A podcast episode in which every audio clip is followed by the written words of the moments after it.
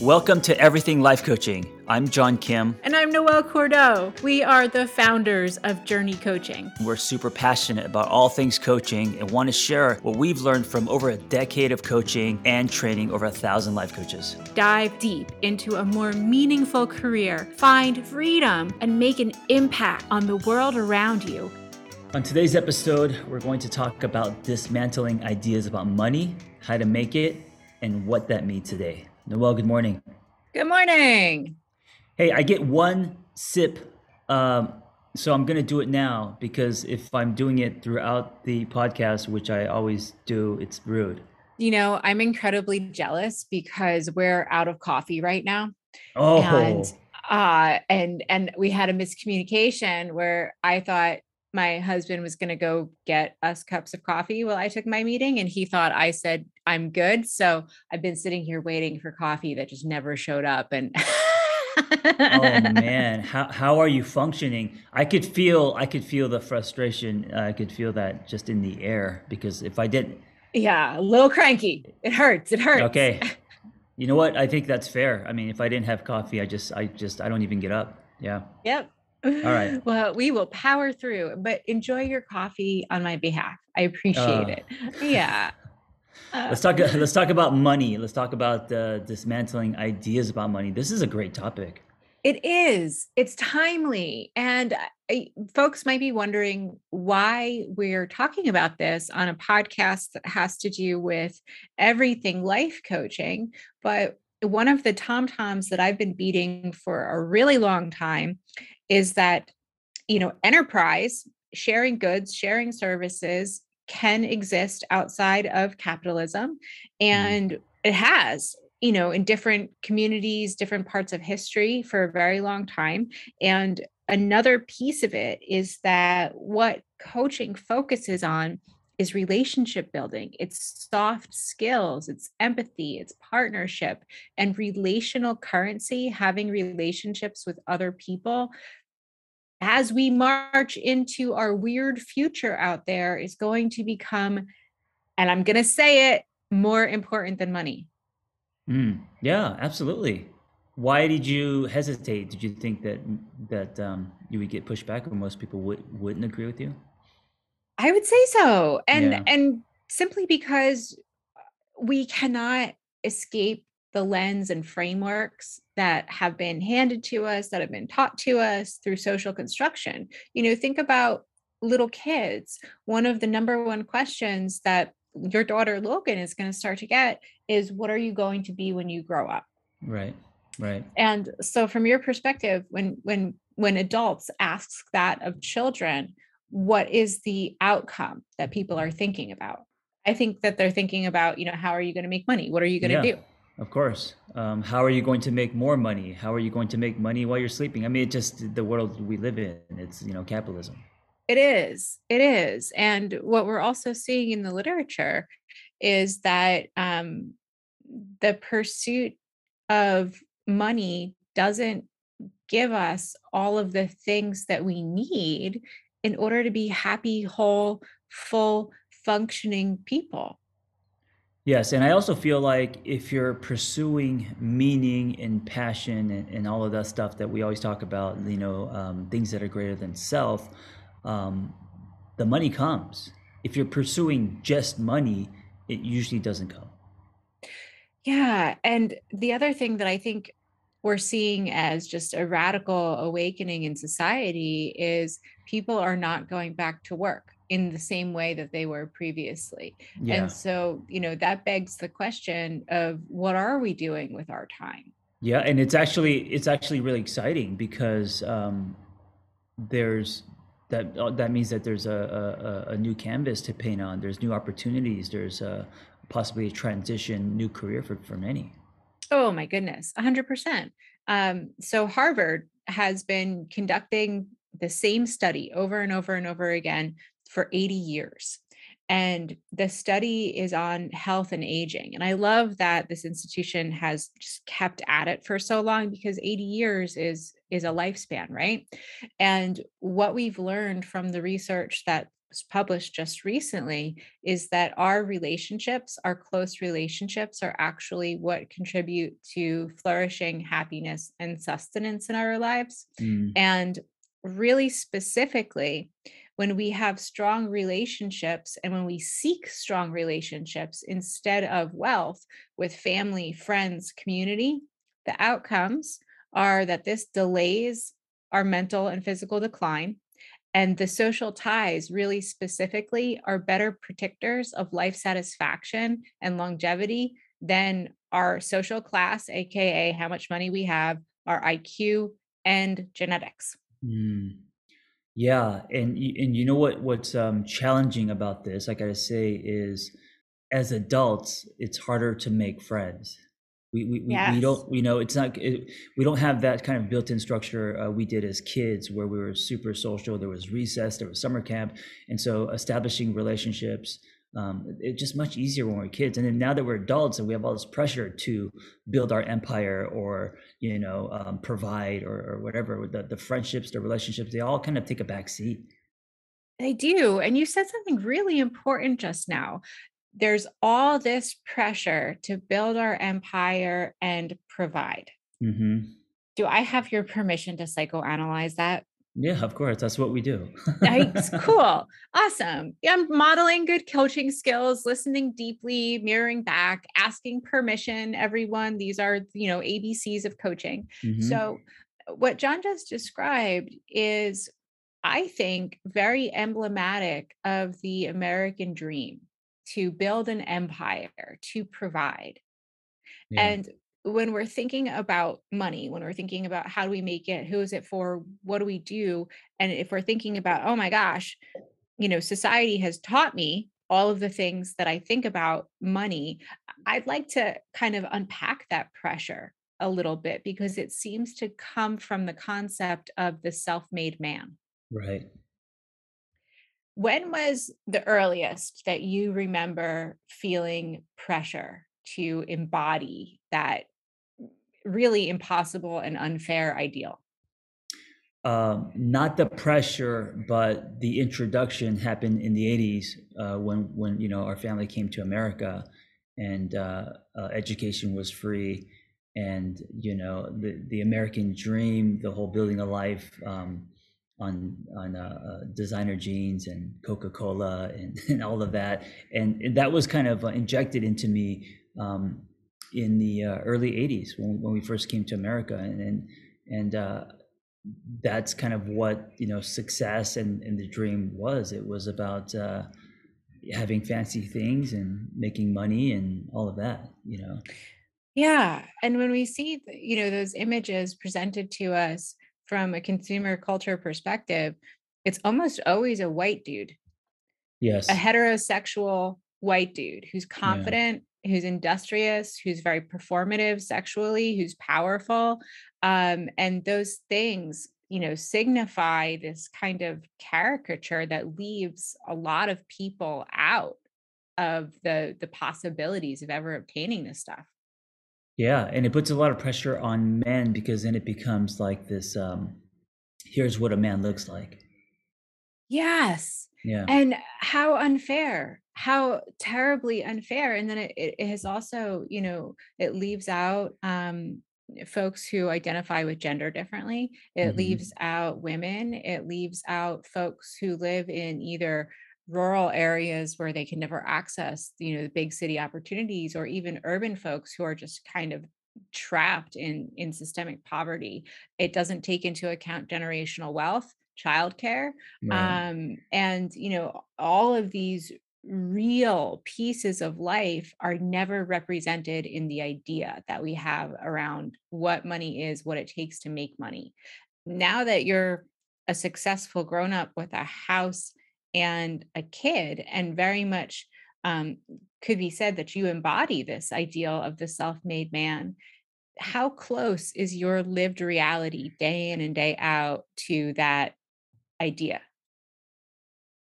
Oh i don't i don't think it's close uh at all. I mean when i when i grew up the um successful person um, it was more of, of you know like uh, the the poster I saw was uh, yes a, a, a, white man briefcase corner office you know um, imported uh, cars and this beautiful wife and that whole thing.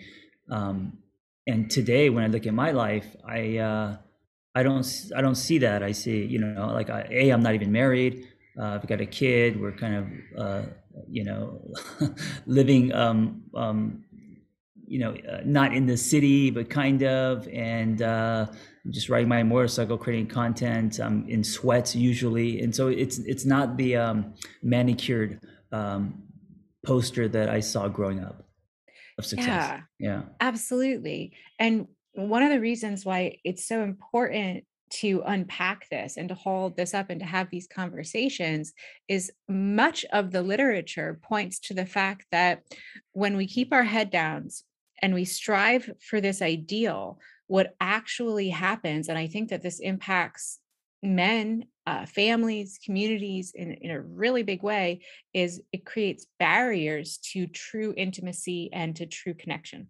Yes, uh, it's very hard to be present. It's very hard to appreciate moments, whether it's with your child or watering your lawn or you know with a, a gas tank in between your legs um, it, it, it just makes you chase and so everything that you have you feel like you could have more or you don't have enough Yeah, you said another thing that's really important there, and it's it's the idea of chasing, right? hmm Um, and that's so often in the context of our society a solitary task where we're doing ourselves, we're getting ours, right? Um, and that cuts us off from relationships that can only be built when we're open and generous and thinking collectively of building a web of success, a web of um, generative relationships that feed each other versus a straight line and an isolated path. yeah. In my 20s i used to think that uh, friendships were a waste of time. You know i thought um, every moment that i had i should be working toward uh, building something or making money um, you know all of that. And i thought you know friendships and travel i thought was like what's the point of that?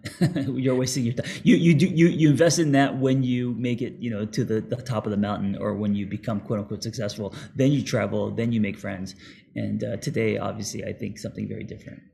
Yeah, and it's so important. You know, I, I feel like we're we're kind of taking almost a time travel back, like looking hmm at, you know, younger you who is on this path and also looking out into society and saying, "Oh my God, there are so many people who are struggling with feelings of not measuring up to an impossible ideal, struggling with feelings of isolation because if I only check these boxes, then I will get to experience right inclusion. Then right I will get to experience happiness. Um, what would you tell your younger self? Um, to throw away that that checklist. Uh, yeah, that was me. That was me trying to check boxes. You know, I needed the uh, the beautiful wife, or I needed the you know the expensive car, or the house, or the the three picture deal. Uh, back when I was screenwriting, and because none of that came, I was uh, I was unhappy. I didn't allow myself um, to be happy, and I and I and I hit pause on life. Like I, I wasn't actually living. I was just frantically, you know, spinning in my little hamster wheel, uh, trying to to to find success. Yeah, and and you're not alone. There's um, a survey that came out in 2018 that was put out by Cigna, and this is pre-pandemic. And so I think it's really important to measure the research that came out pre-pandemic and talk about what's happened post-pandemic. And in 2018, this survey found that one quarter of the folks who live in the United States don't feel that there is literally anyone in their life who understands them. And half of the people in the United States states report that they have meaningful interactions with other people each day Wow.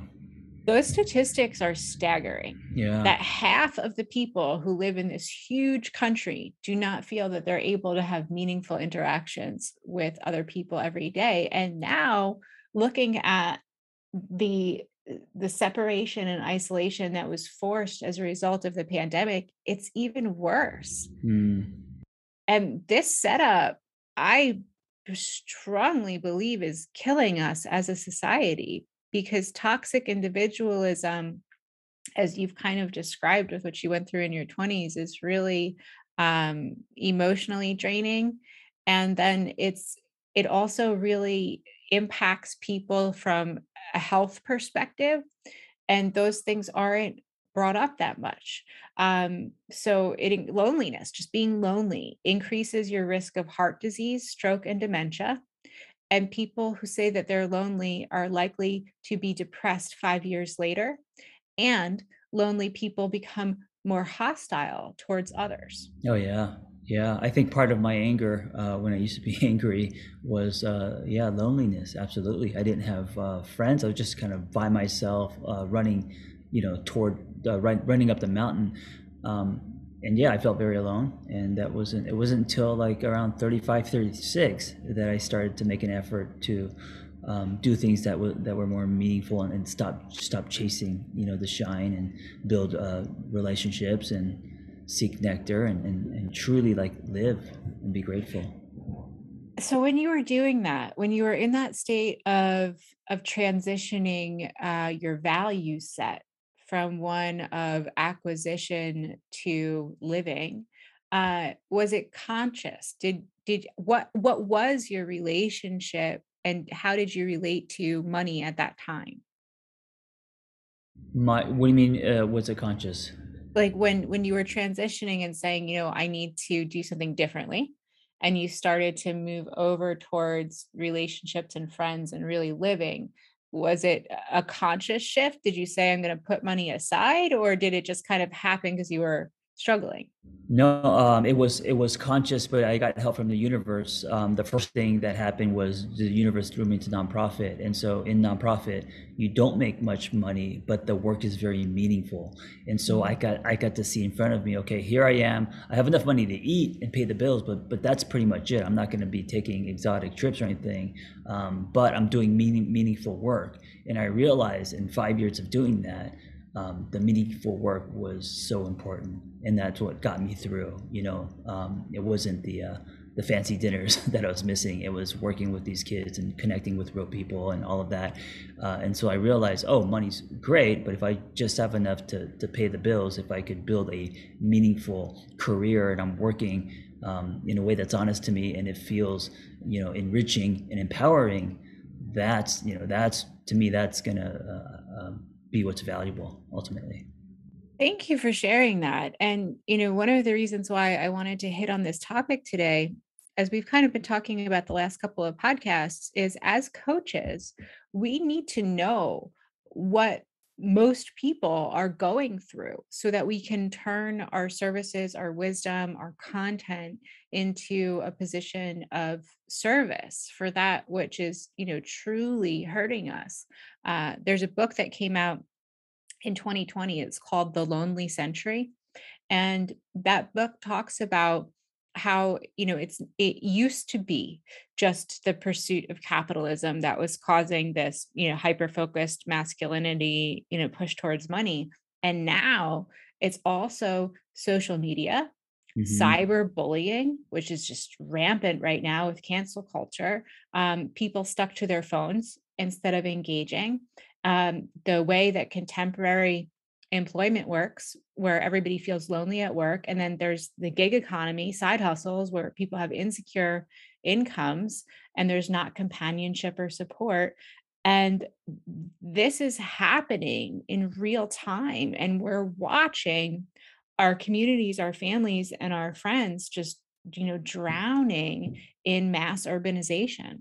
Yeah yeah and and i got to say also um even though uh, um, I, I, I, I, struggle with this less, um, I still struggle with it. It's you know I think it's so deeply rooted. Uh, on paper, um, I, you know I, I think that I am uh, you know okay or, or successful, but I still feel like I'm lacking. I need more. Um, you know, I fear that I'm gonna gonna run out of money. Like all these things that are not true, but they're still ingrained because it's just a world that we live, we live in. You know. Yeah. So if you're listening to this and and your your your heart is starting to sink because you very much relate to this or you see your clients struggling with this, you know, one of the things that we talk about often at Journey is hate the system, not the human. Mm, And it, when we pull back and say, you know, this is not a reality of humanity, it doesn't have to be this way. We can choose new systems. A system loses its power if we don't feed into it, if we don't buy into it. Uh, and I think context is important. So, you know, just an idea to close out on, and maybe you and I can daydream a little bit about what a, a different world could look like and how we get there. But if the history of human existence was squeezed into one single day, the Industrial Revolution didn't take place until midnight. mm, And yeah. so for almost, you know, 24 hours of our the whole of human existence, humans lived in small groups as hunters and gatherers Right. and um that's who we are as a species. So what do you think that we need to do as leaders and coaches to return to that? Yeah, and and I gotta say that's a personal question, and everyone to answer may be different. So if you're listening to this, ask yourself, you know, ask yourself that question: what what do you need to do uh, to maybe go back to the basics, to not get caught up in, you know, the um, the the society's trap of what success looks like, or how much money you should have, or or even you know, as far as coaching, um, what makes a coach successful? Maybe it's time to redefine some of those things. Yeah, and and I would say, um, if you're looking for for something, you know, the do it now mentality, what can I do now? Eye contact and hugs. Mm, I love it. Eye eye contact and hugs will give you more of a chemical boost towards connection um, than any amount of currency ever could. Yeah, more human. More human. Yeah. Thank you for listening. Uh, I hope this episode was helpful in some way, uh, or challenged, you know, your, your thinking in some way. Thanks for listening to Everything Life Coaching. If you're feeling the draw to become a coach, head to jrni.co slash everything to explore a new career that brings fulfillment, gives you a true sense of purpose, and a strong community to do it in. We created Journey Coaching to equip you with the tools, training, and community you need to attain your goals.